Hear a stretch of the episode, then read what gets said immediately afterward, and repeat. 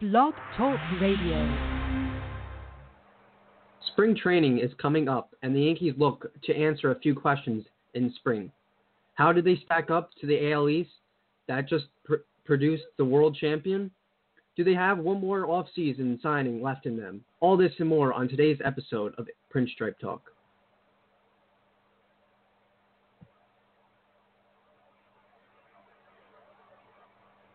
I'm most definitely from...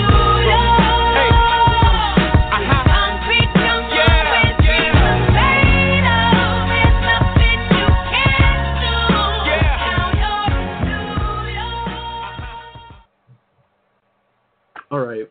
Welcome to Pinstripe Talk. I am your host, Eamon, and I'm joined by my co-host, Anthony.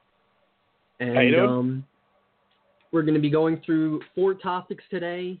Position battles, AL East preview, the starting pitching, and who we think we still need to re-sign, and then sophomore seasons for Andujar and Torres. If you guys want to call in, and ask any questions, the number's 845-277-9345. Come and we'll answer some of your questions. But let's hop right into position battles. And who do you think wins? I guess we could go through all the positions. We definitely can. I mean, I definitely think that most of the positions are all locked up. I mean, I think you and I are both in agreement that Sanchez is our catcher. Torres should probably play second. I think Torres at second base is logistically a smart thing to do. I mean, even though we have LeMahieu, shortstop could be a question mark if you want to, what you want to do there. I mean, there's a few question marks in the infield, but really it's going to be third. Third is going to be Andujar. Second is going to be Torres, and short's going to be Tulo, and right will be Judge, and center will be Hicks.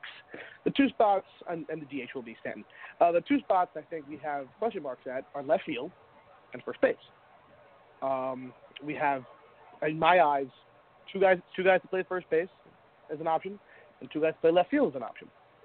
You have Gardner or Frazier play left field, or you can have Bird or Voit play first base.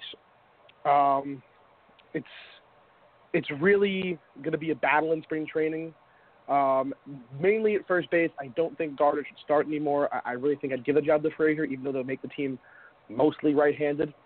And the way Voit played last year, I think the job is his.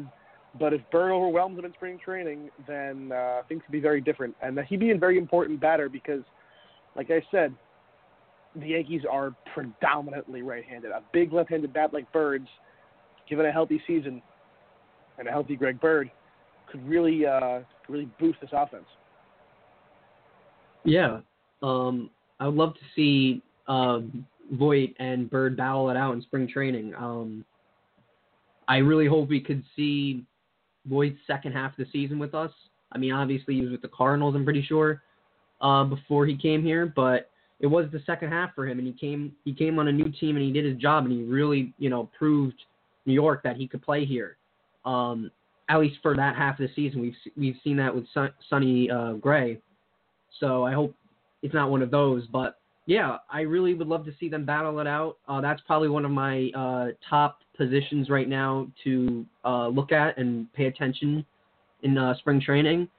And left field will be pretty interesting. I would like to see Brett Gardner. Obviously, I don't think he should start. But Clint Frazier, I would love to see him play some spring training and see how he does, because we haven't seen him in a while. Third base, Andujar. I would like to see Andujar and I don't know. I mean, Andujar could take the spot over LeMahieu, but they could battle it out. I do think Troy Tulowitzki will probably be playing shortstop for the time being.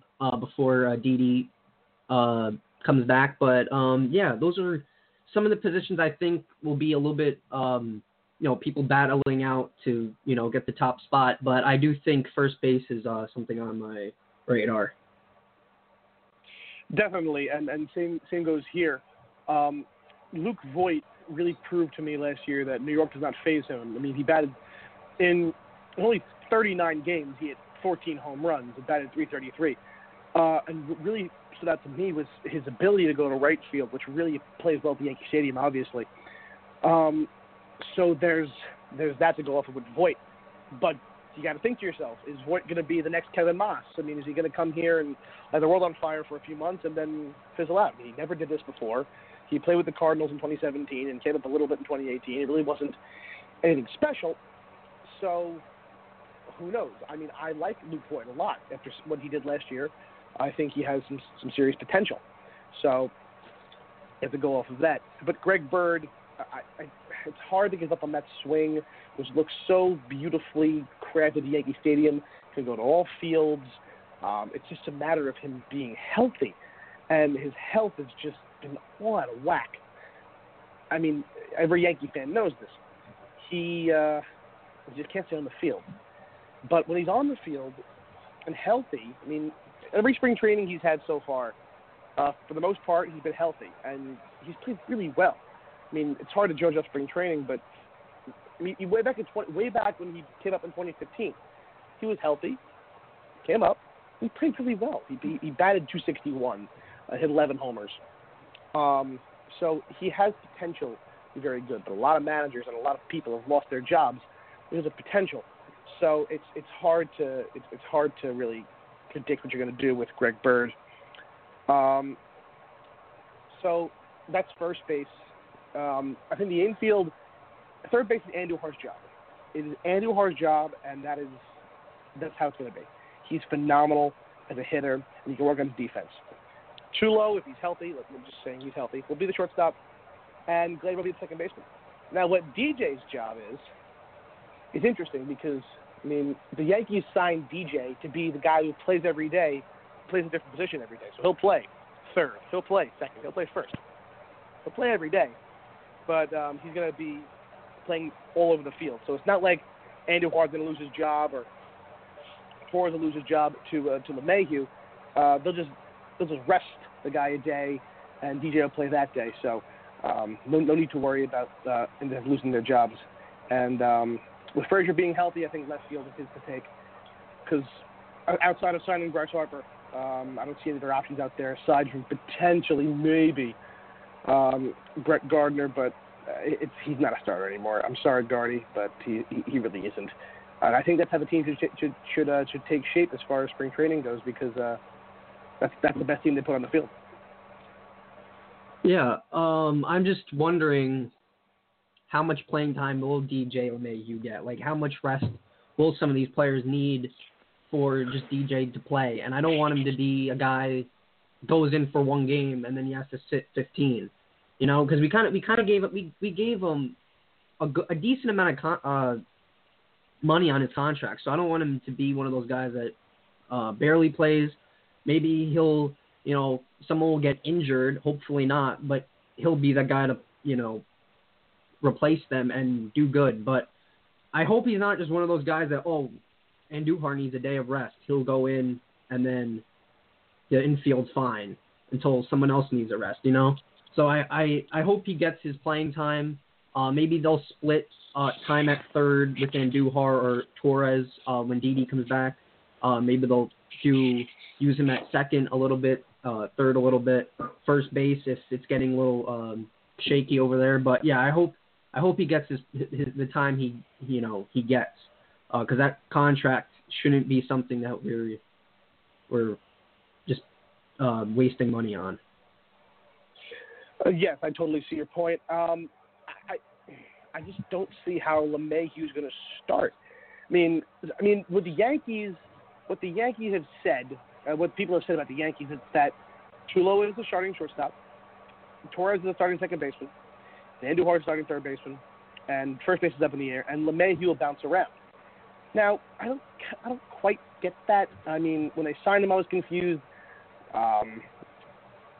He's not a shortstop, so you can't play him at short. I mean, you can play him at shortstop, but they're saying they're going to play Tulo at short. So, I mean, I would have understood if they made Tulo the backup and they put Gleyber at short and DJ at second. That I would have understood, and have, like, Tulo with Gibi this year's Neil Walker. That I'd get. That I'd understand. And DJ would start, and everyone would be very happy. That is until Didi comes back, and and you deal with that when you get to it. But their plan is to have DJ play everywhere, play all the time, but play everywhere and give guys rest and play and DH and play third and first and second, which is confusing to a guy who won a batting title and was an all-star a few times. So, I mean, the Yankee brass is a lot smarter than I am, so they probably know what they're doing.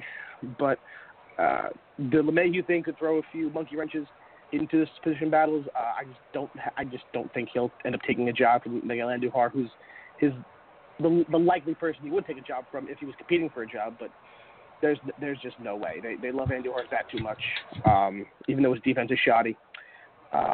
There's no way LeMahieu will be the starter third baseman over Miguel Andujar. But DJ LeMahieu does create some issues with playing time, but. I think Boone will definitely figure this out when the time comes.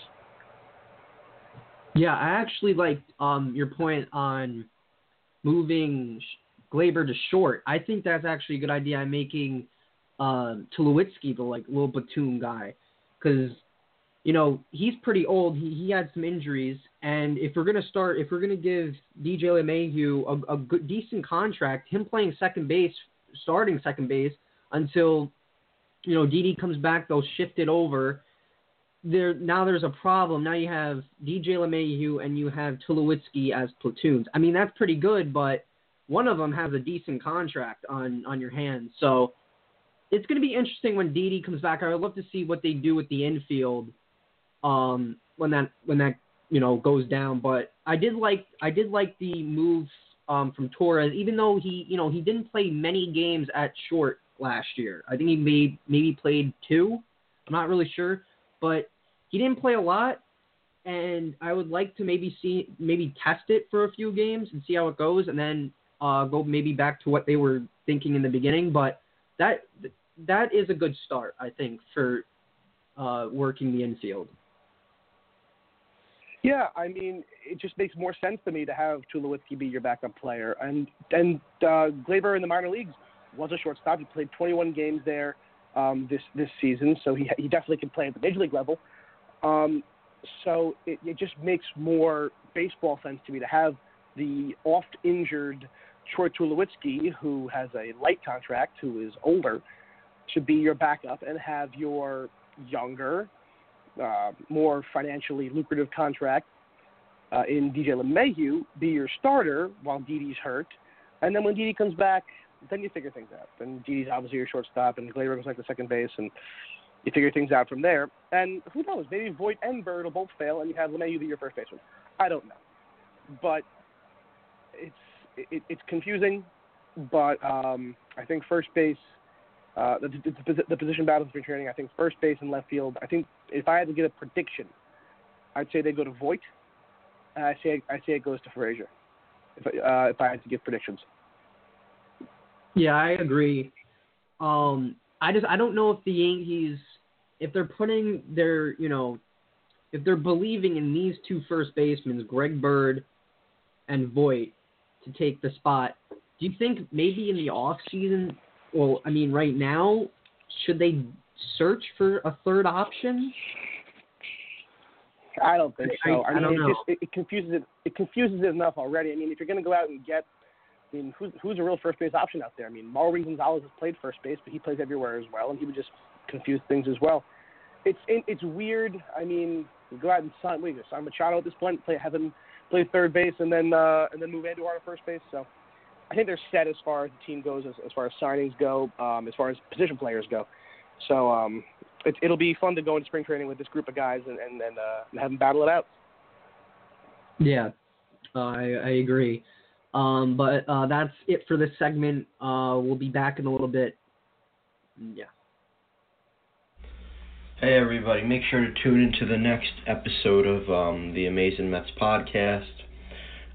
We will be having it on Thursday at 7 p.m. as per usual. We likely will have a newly signed relief pitcher, Justin Wilson, on the show, but I cannot confirm that at this point, but we're trying to get that done, we will also talk about the Mets' continued pursuit, late off-season pursuit of Gio Gonzalez, how that would impact the rotation, the current situation in the rotation, what to expect from Jason Vargas in the next season, and we are going to have many other things to talk about with the Mets. Please make sure to tune in. You won't regret it. Thanks again. All right, welcome back. We'll be talking about AL East preview and how that will all pan out this upcoming season. But before we hop into that, if you guys are looking for any spring training or regular season tickets for the upcoming season, use code BPN on StubHub to get 10% off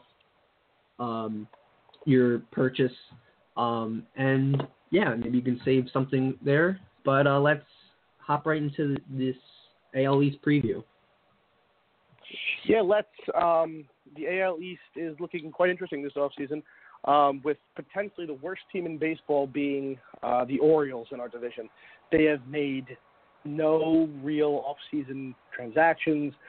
They got a new manager, Brandon Hyde, so they have a rookie guy there, Buck's out. They're gonna be tough to watch. So, I mean, the Orioles, I don't really consider to be any sort of threat. Neither should any other smart baseball fan. The Toronto Blue Jays, again, new manager. They got Matt Shoemaker. They traded Russell Martin. They signed David Phelps and Freddie Galvis and got Clayton Richard. So they made some moves. Still with the rotation with guys like, well, now with Shoemaker, but they had Anibal Sanchez and now the newly acquired Clayton Richard, and can't forget about Stroman. So their rotation's good-ish. Their offense is going to be pretty good. They got Lourdes Gurriel, who I like a lot, Justin Smoke and Devin Travis, former Yankee Brandon Drury, and also Freddie Galvis, who they got. So they have a bunch of work with there. Plus the eventual arrival of one of the greatest prospects of all time, Vladimir Guerrero Jr., should definitely make them a bit of a better team. So the Blue Jays could be in 75-81 team. It may be more if things fall right. So the Blue Jays will be a team to deal with. Now the Rays surprised everybody last year, won 190 games, and they traded Chris Archer, but they also got Tyler Glasnow, and they got outfielder Austin Meadows.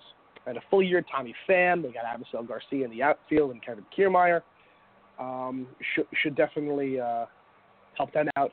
But the infield is a bunch of scrappy players like Christian Arroyo, who they got from the Giants, G-Man Choi, former Yankee, and Matt Duffy, Joey Wendell, who's a good second baseman. And their rotation with Cy Young Award winner Blake Snell, Charlie Morton. They just signed, like I said, Glasnow and.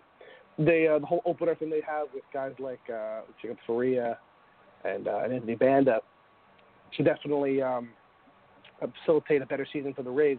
But I'll let you do your breakdowns of these teams before I get into the Red Sox. So if you tell me what you think about those three teams. The Orioles, probably one of the worst teams in baseball right now after they traded away top talent of Machado, which they didn't really need him there. Their team was falling apart anyway. I can't really see anything coming like special for them or to a threat to the AL East, to the other four AL East teams. So, I mean, there's really nothing for me to say about them because I don't know how their farm system is. So I don't know if they have any like top prospects or anything, but I don't think they're going to be one of the lower end teams starting off, probably maybe even the whole year. We don't know. They might surprise us, sign somebody, trade some prospects if they have any good ones, and get some guys in here to maybe, you know, hold the team together. But I don't see them really doing anything. The Rays, the Charlie Morton, that's a pretty good signing. He's not going to be there for very long, I don't think, but right there, I think, is a good hold for them for a pitching spot. Blake Snell had a great season last year. I think he's going to do, hopefully he has a really good bounce back season, and not like one of those people that has a great season every once in a while. And the infield is a little bland. I know Tommy Pham, he got signed, and they got him last year, which was a pretty good signing. Joey Wendell, I actually kind of like him as a second baseman, so I think hopefully he'll do good. I think he did pretty good last year. I think he was number 4 in the AL rookie voting. So I think for them, I mean, they did trade Chris Archer, but I don't really think he was going to do anything special anyway. I feel like he's declining a little bit.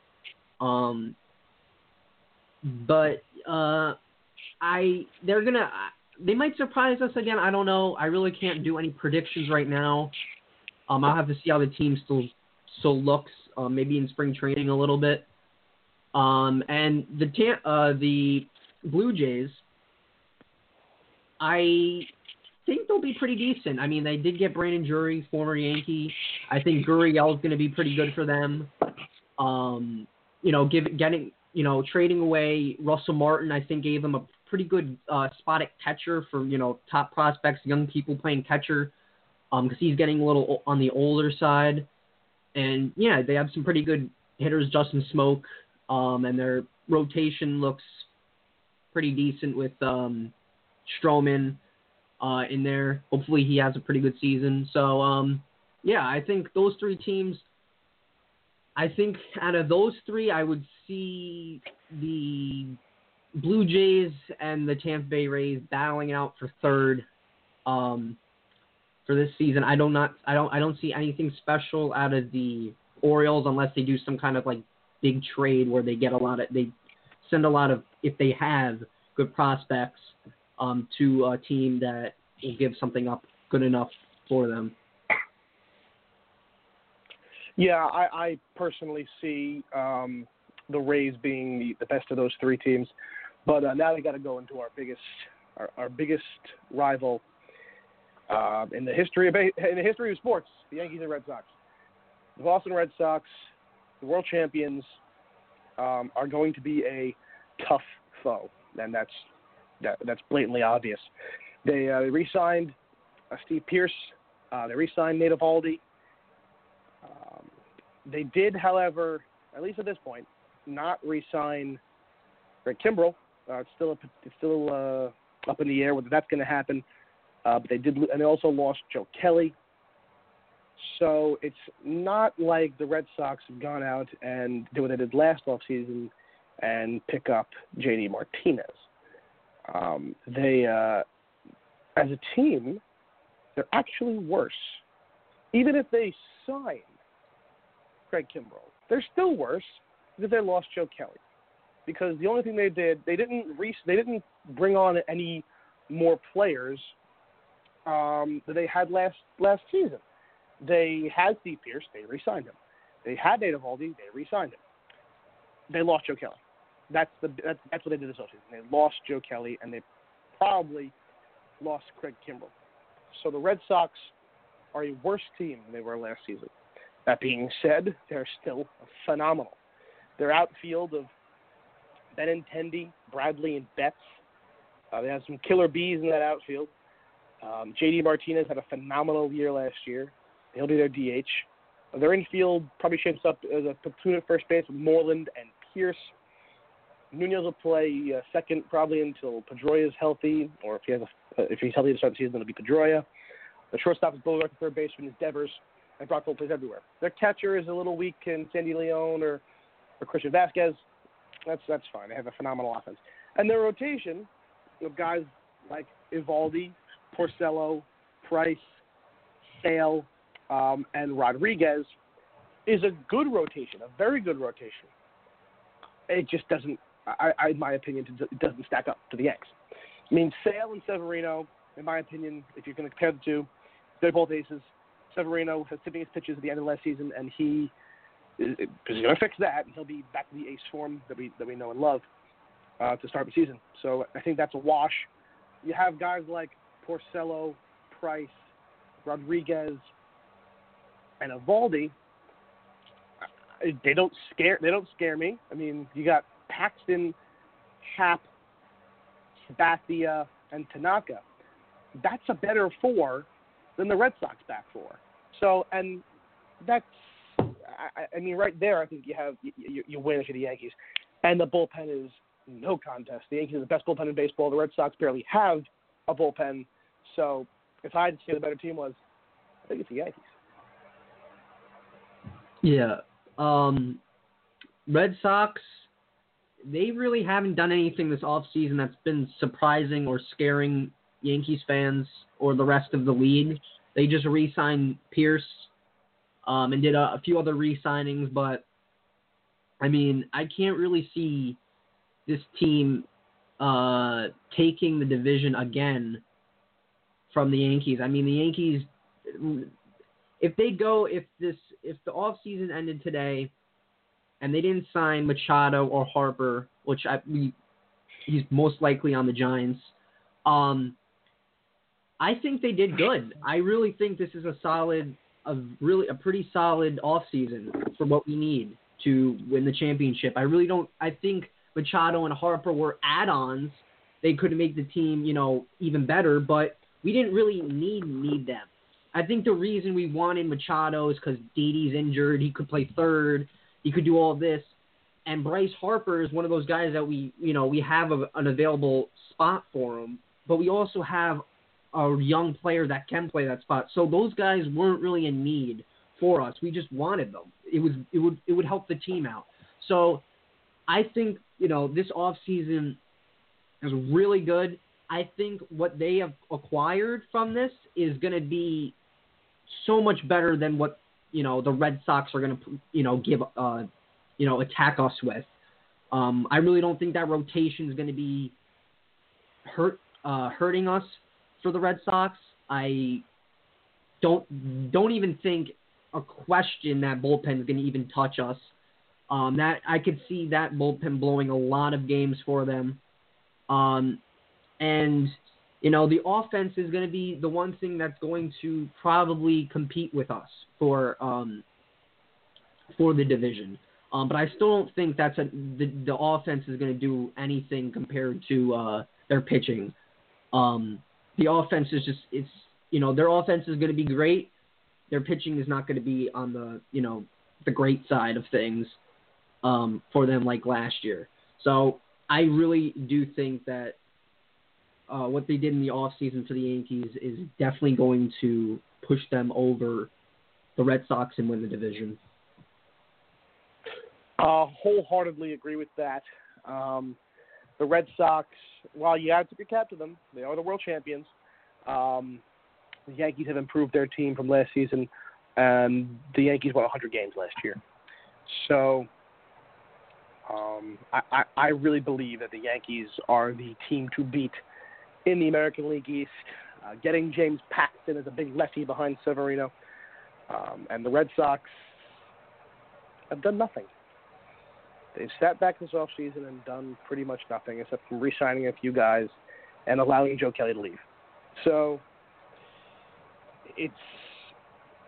I may be a little presumptuous, but I do think this division will be the Yankees. Yeah, I have to agree with that. I can't see how it could be. This could be the season that we really push for the World Series appearance. So, I don't right now see a team that could totally wipe us out. The Astros are one team that I feel like we're going to have to compete with to go before we go to the World Series, but if we even go there. But yeah, I think that's right now in my head, that's the only team I think that's going to be a bit of a threat to us. Yeah, the Astros are probably our greatest threat within the league. Them and the Red Sox. The Red Sox are a threat. I'm not going to say they're not, but I think a greater threat than the Red Sox is the Astros. And thankfully, they play in the West. So. Yeah. All right. This is the end of this segment, and we'll see you guys in a bit. Hello, Diamondbacks fans. The annual D-Backs Fan Fest is right around the corner, and we will be giving you a sneak peek at what the D-Backs have to offer this year, this Friday at 9 Eastern Time, 7 Mountain Time, on this week's episode of Rattle Up.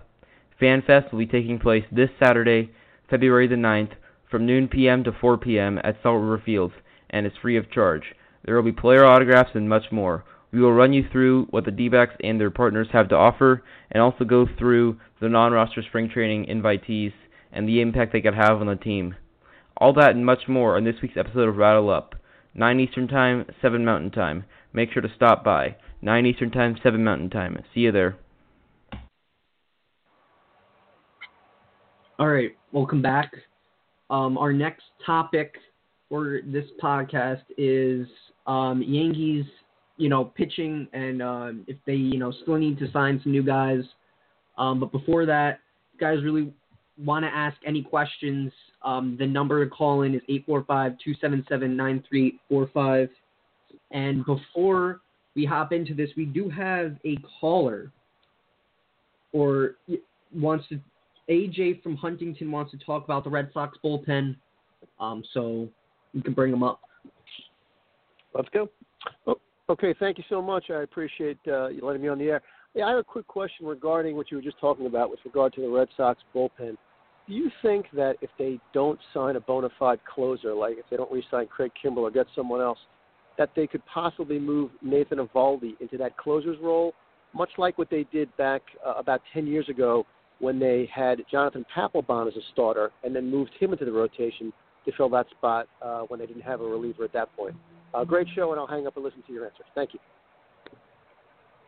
Thank you very much, and I think the question is definitely a valid one, considering that the Red Sox, at this point, have legitimately no closer. It's kind of baffling how they have Matt Barnes is probably their best reliever. So if the Red Sox are confident with Steven Wright coming back and being a viable rotation option after being hurt with knee injuries, and he could slide into that fifth guy, I think Eovaldi would make a phenomenal closer because his stuff could trend into the bullpen. He throws 100 miles an hour with a pretty good slider.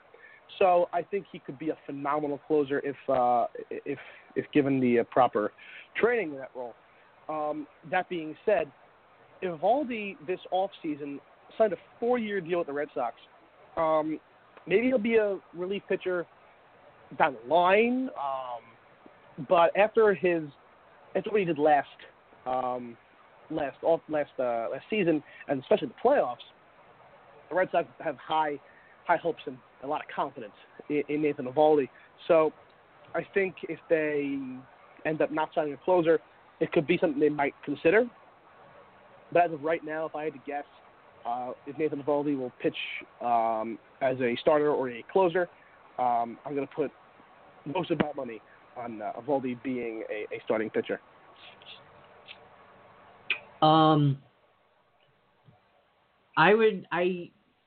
We did see a little bit of Nathan Eovaldi closing in the World Series game, I think 3, where it went 18 innings. He pitched a phenomenal. He basically pitched a whole game in extra innings, and he was that dominant guy then. I could definitely see him going to that role if Steven Wright is healthy, and he comes back and does well. I could even see Steven Wright even maybe being their closer if it comes to the time being. But I do think if they did sign him to a 4-year deal, I don't see him being a bullpen pitcher the whole time there. I think they did like what they saw from him. From the rotation spot, he demolished the Yankees in the one playoff game he pitched. So I don't see if they do. I think it's going to be temporary, maybe just for this season, or maybe for just a little bit of the season. But I don't see him fully taking over that role for his 4-year contract.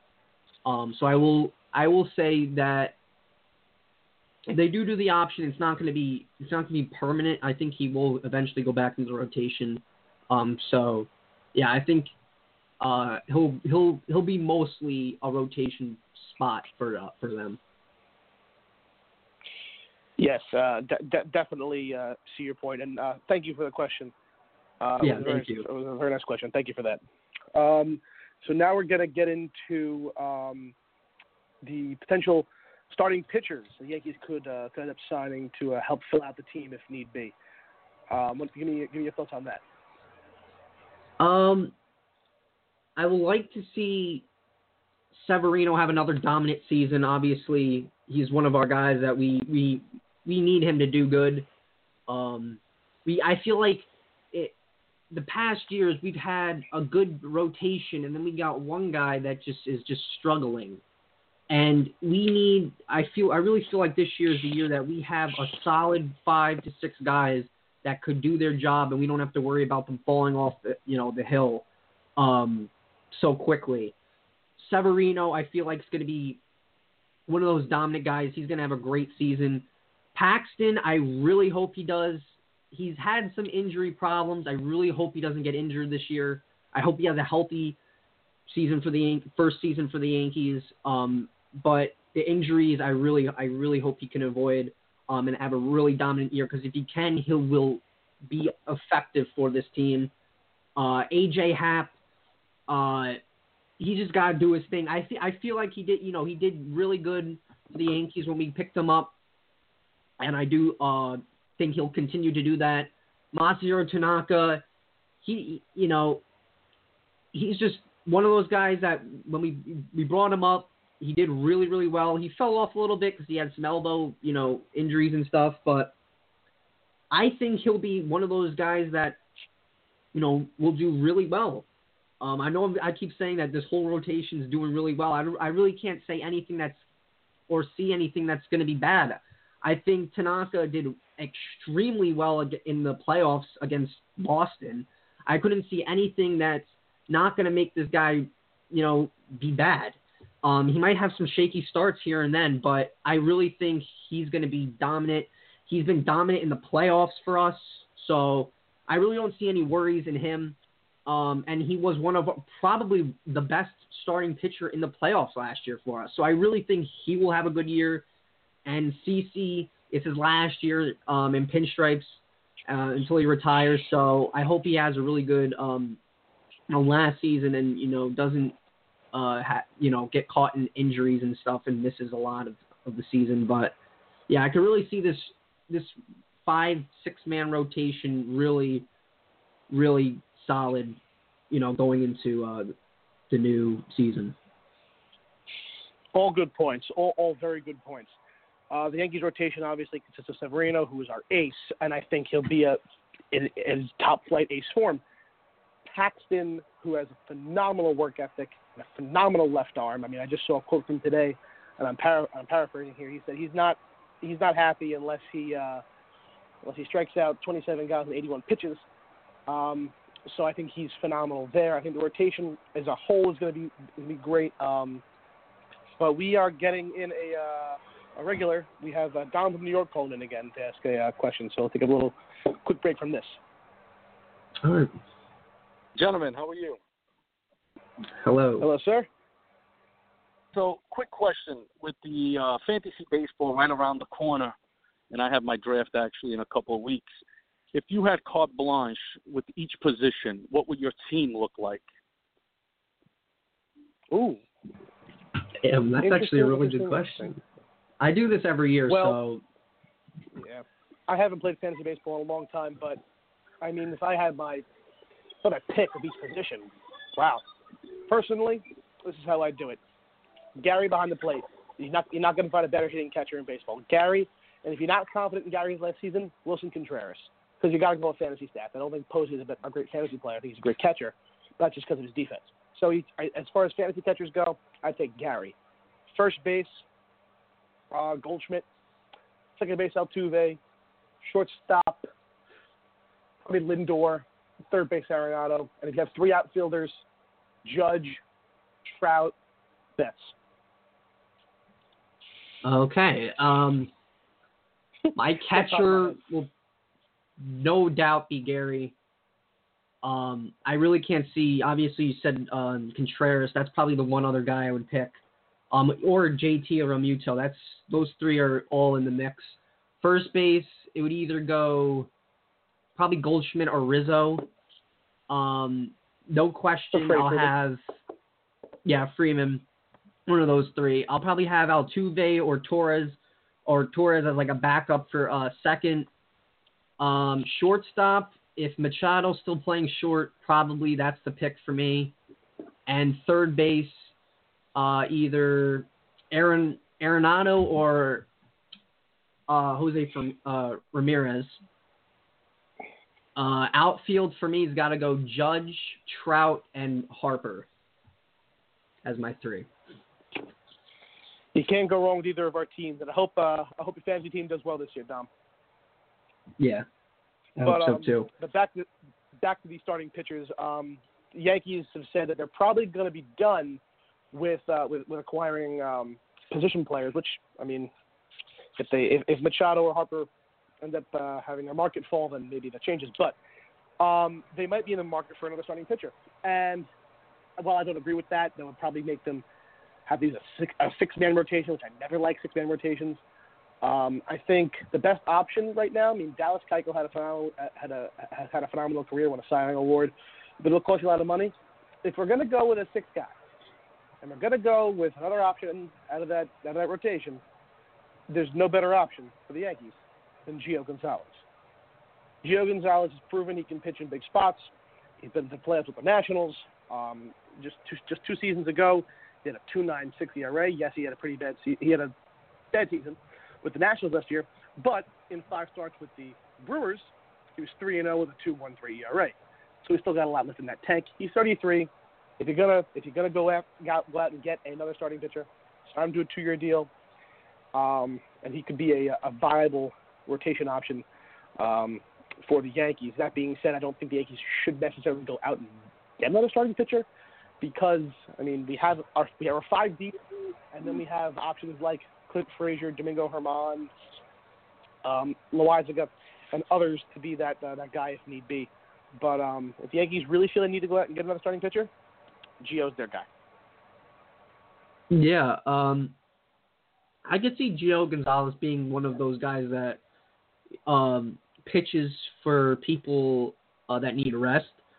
Dallas Keuchel would probably, for me, I actually really like him just because I know he had an off year last year, but if you see his past years, he's been on the ball. He's pitched great in New York. He's always killed us in the playoffs, and every time he's pitched here. So I feel like with us knowing that, I feel like that would be a really good option for a sixth guy. Even if he isn't the sixth guy and he makes someone else the sixth guy, and he goes into actually pitching in the rotation, even making like CeCe the sixth person, I would be fine with that. Just because I know he's really pitched great in New York, so that would be a guy for me that I would be targeting for an extra pitcher. But Gio Gonzalez isn't anybody else to sleep on. He did really well for the Nationals. Then he went to the Brewers, and I'm pretty sure he did really well. So those two are very targeting.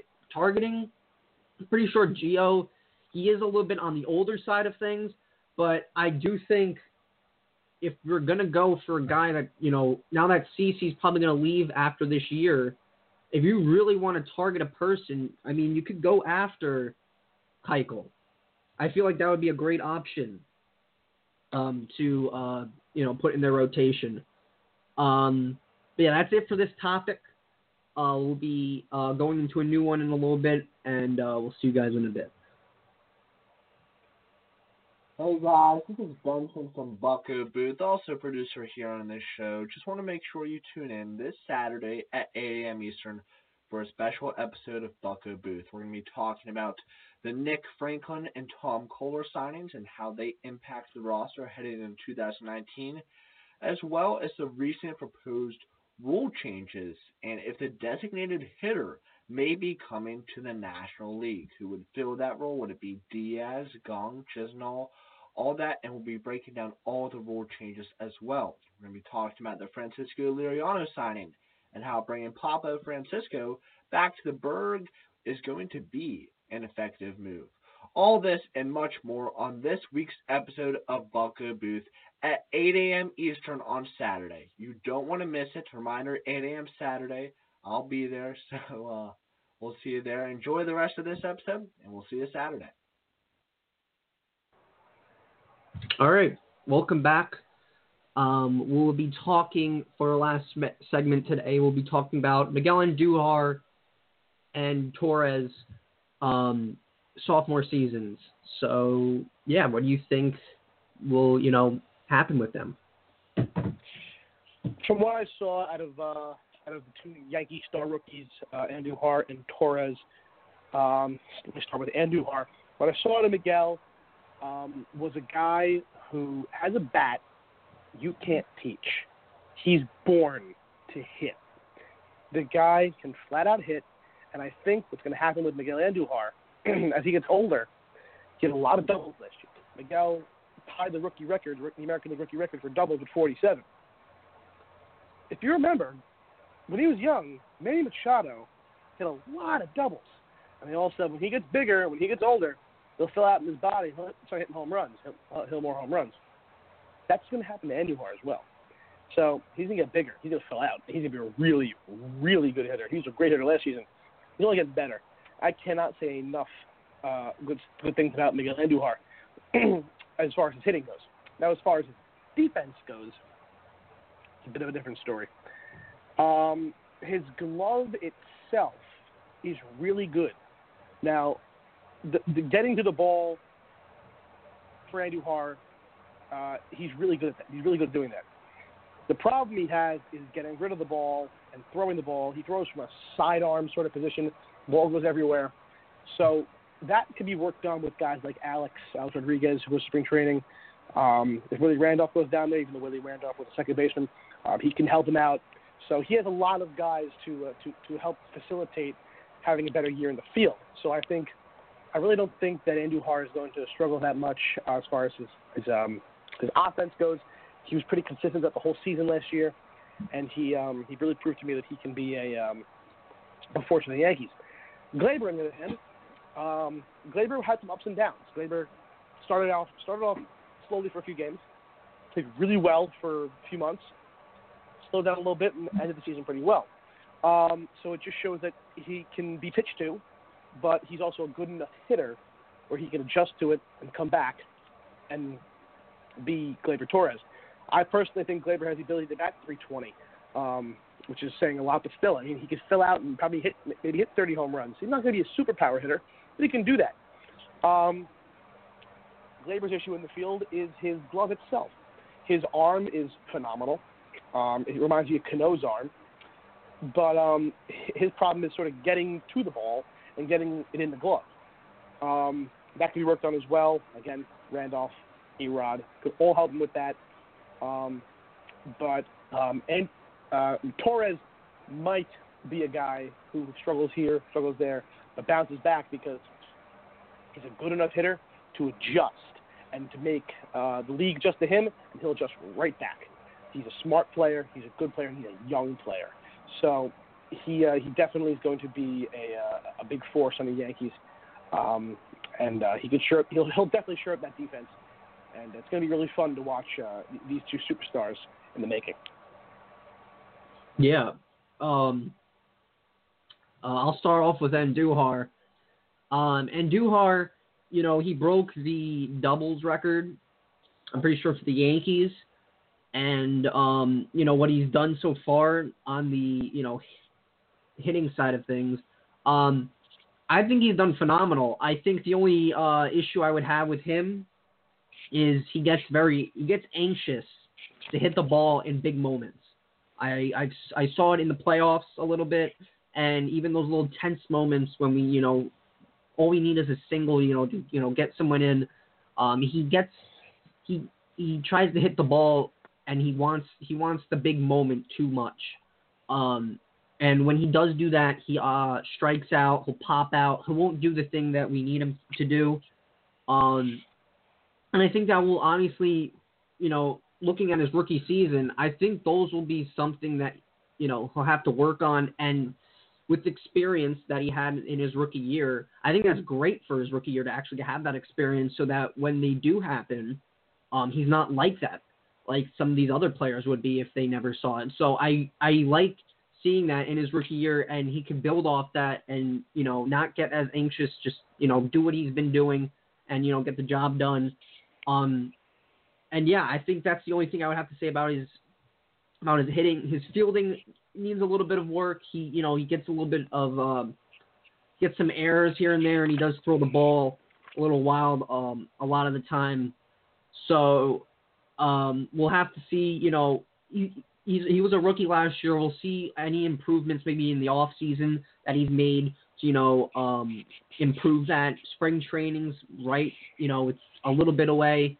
So I would love to see if he, you know, if he improved anything and in spring training, you know, we see something, or during spring training, maybe they're gonna be working with him. We don't know. But I love to see, you know, both sides of, you know, the hitting, the anxiousness. It's not going to really show in spring training or the, you know, the beginning of the season. Maybe it will for like the first few games.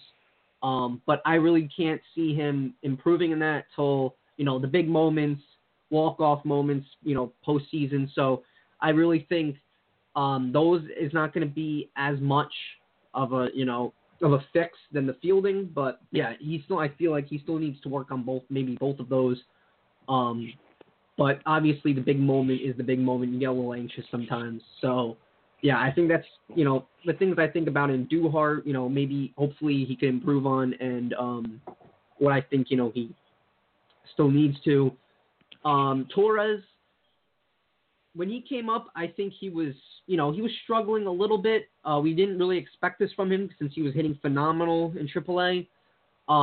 But, you know, he did start picking it up, and, you know, it panned out to be pretty good for us. You know, he came in some clutch moments. I don't think he's as anxious in those big moments as Andujar is, but I do see Torres in big like a little bit in the playoffs. I know this is playoffs. I'm talking a lot about them, but, you know, it's his rookie season. He's never experienced it, so obviously he's going to, you know, it's going to improve. But he was a little, I feel like in the big moments, he was a little nervous, and the pitchers knew what to throw to him in those, you know, those times, because he was striking out a lot. He wasn't really getting a lot of contact on the ball. He wasn't really hitting the ball like we see Torres do. So I think, you know, in those big moments, we'll, you know, hopefully he'll calm down. We'll see them do better in those moments. Now that you know, they've experienced it a little bit. I know we did see one moment, you know, little clutch moment where he hit a home run.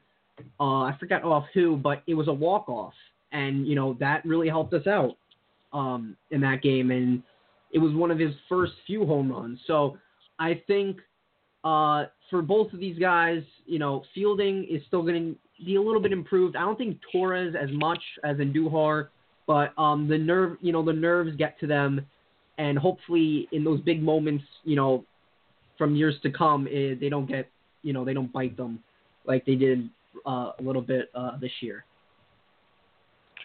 Definitely, both have things to improve on as far as their anxiousness at the plate goes.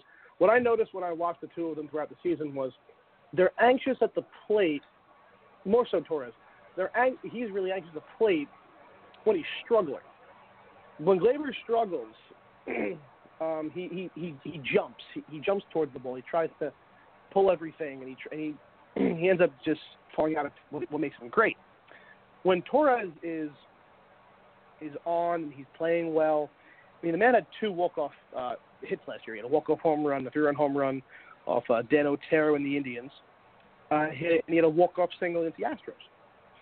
So, in big moments, he really does not shy away from them. And Miguel Andujar had his very own walk-off base hit this year as well. So, when the moment comes, they don't shy away. They only end up being anxious, really what I see, is when they're struggling as hitters, which is to be understood. They start leaning. But Andujar kind of reminds me of Vladimir Guerrero in the sense that there's never a pitch Miguel Andujar saw that he didn't like. He will swing at the ball at his eyes, he'll swing at the ball that bounces, and he'll probably make contact with both of them. He really knows how to put the ball in play. He has that big helicopter swing, and he really knows how to put bat on ball and just find holes. So he really, as far as a hitter goes, is very advanced. I mean, he won't walk very much. That's to be expected. But that'll come with age and come with experience. But Andujar, his biggest thing he has to work on is clearly his defense. Torres as well, frankly. But if they have a good support group around them, what they do with the Yankees, I think they will definitely come out of any slumps they have fairly quickly because they're both very talented ball players, very talented hitters, and it's gonna be fun to watch them both this year.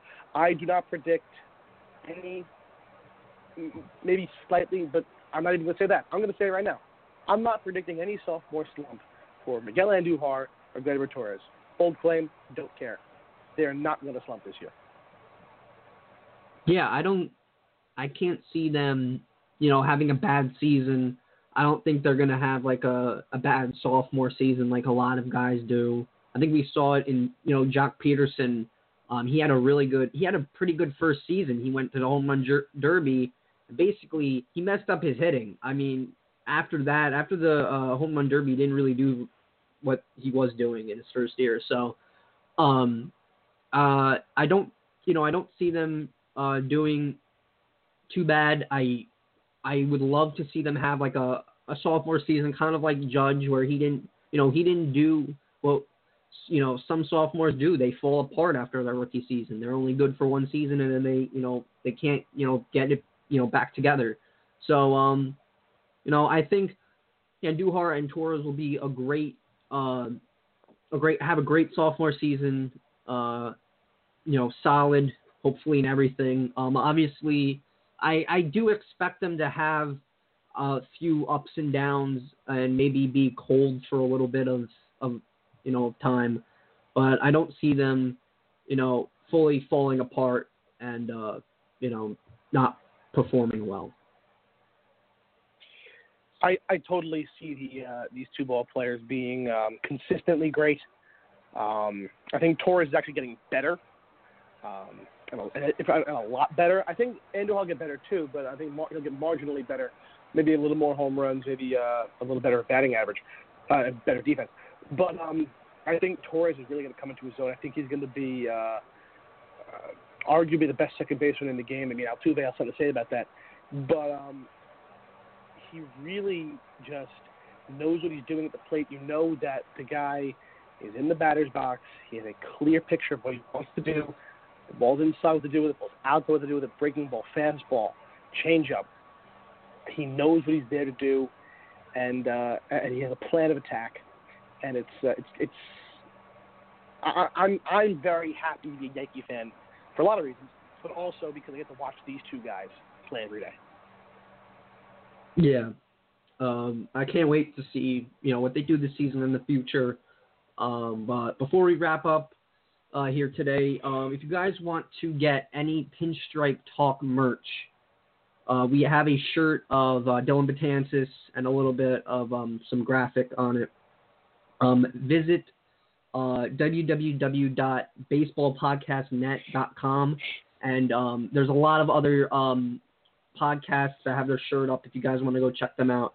But our personal one is Dylan Betances with, his name and stuff. So if you guys want to go get that, make sure you go and, look at it. There's also Baseball Podcast Network merch as well. So if you guys, want to get that as well, you're more than welcome. But, yeah, that's it for today.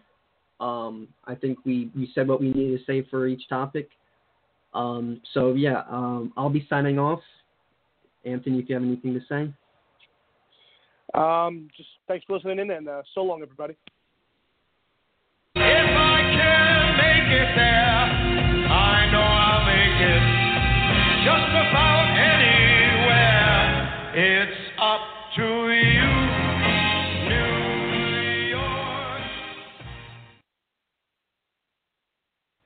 Pinstripe Talk is produced by Benson Vector. Pinstripe Talk is a production of the Baseball Podcast Network. Be sure to give our hosts a follow on Instagram, Eamon at YankeesNetwork99, and Anthony at AFSimeon16. That's SIMEONE 16. For more Pinstripe Talk content, be sure to head over to our website at baseballpodcastnet.com. Be sure to follow the Baseball Podcast Network on all their social media platforms. Instagram at Baseball Podcast Net. Twitter at Baseball Podcast One. That's PODCAS1. YouTube at Baseball Podcast Network and SoundCloud at Baseball Podcast Network. Thank you for tuning in to Pinstripe Talk. We'll see you next time.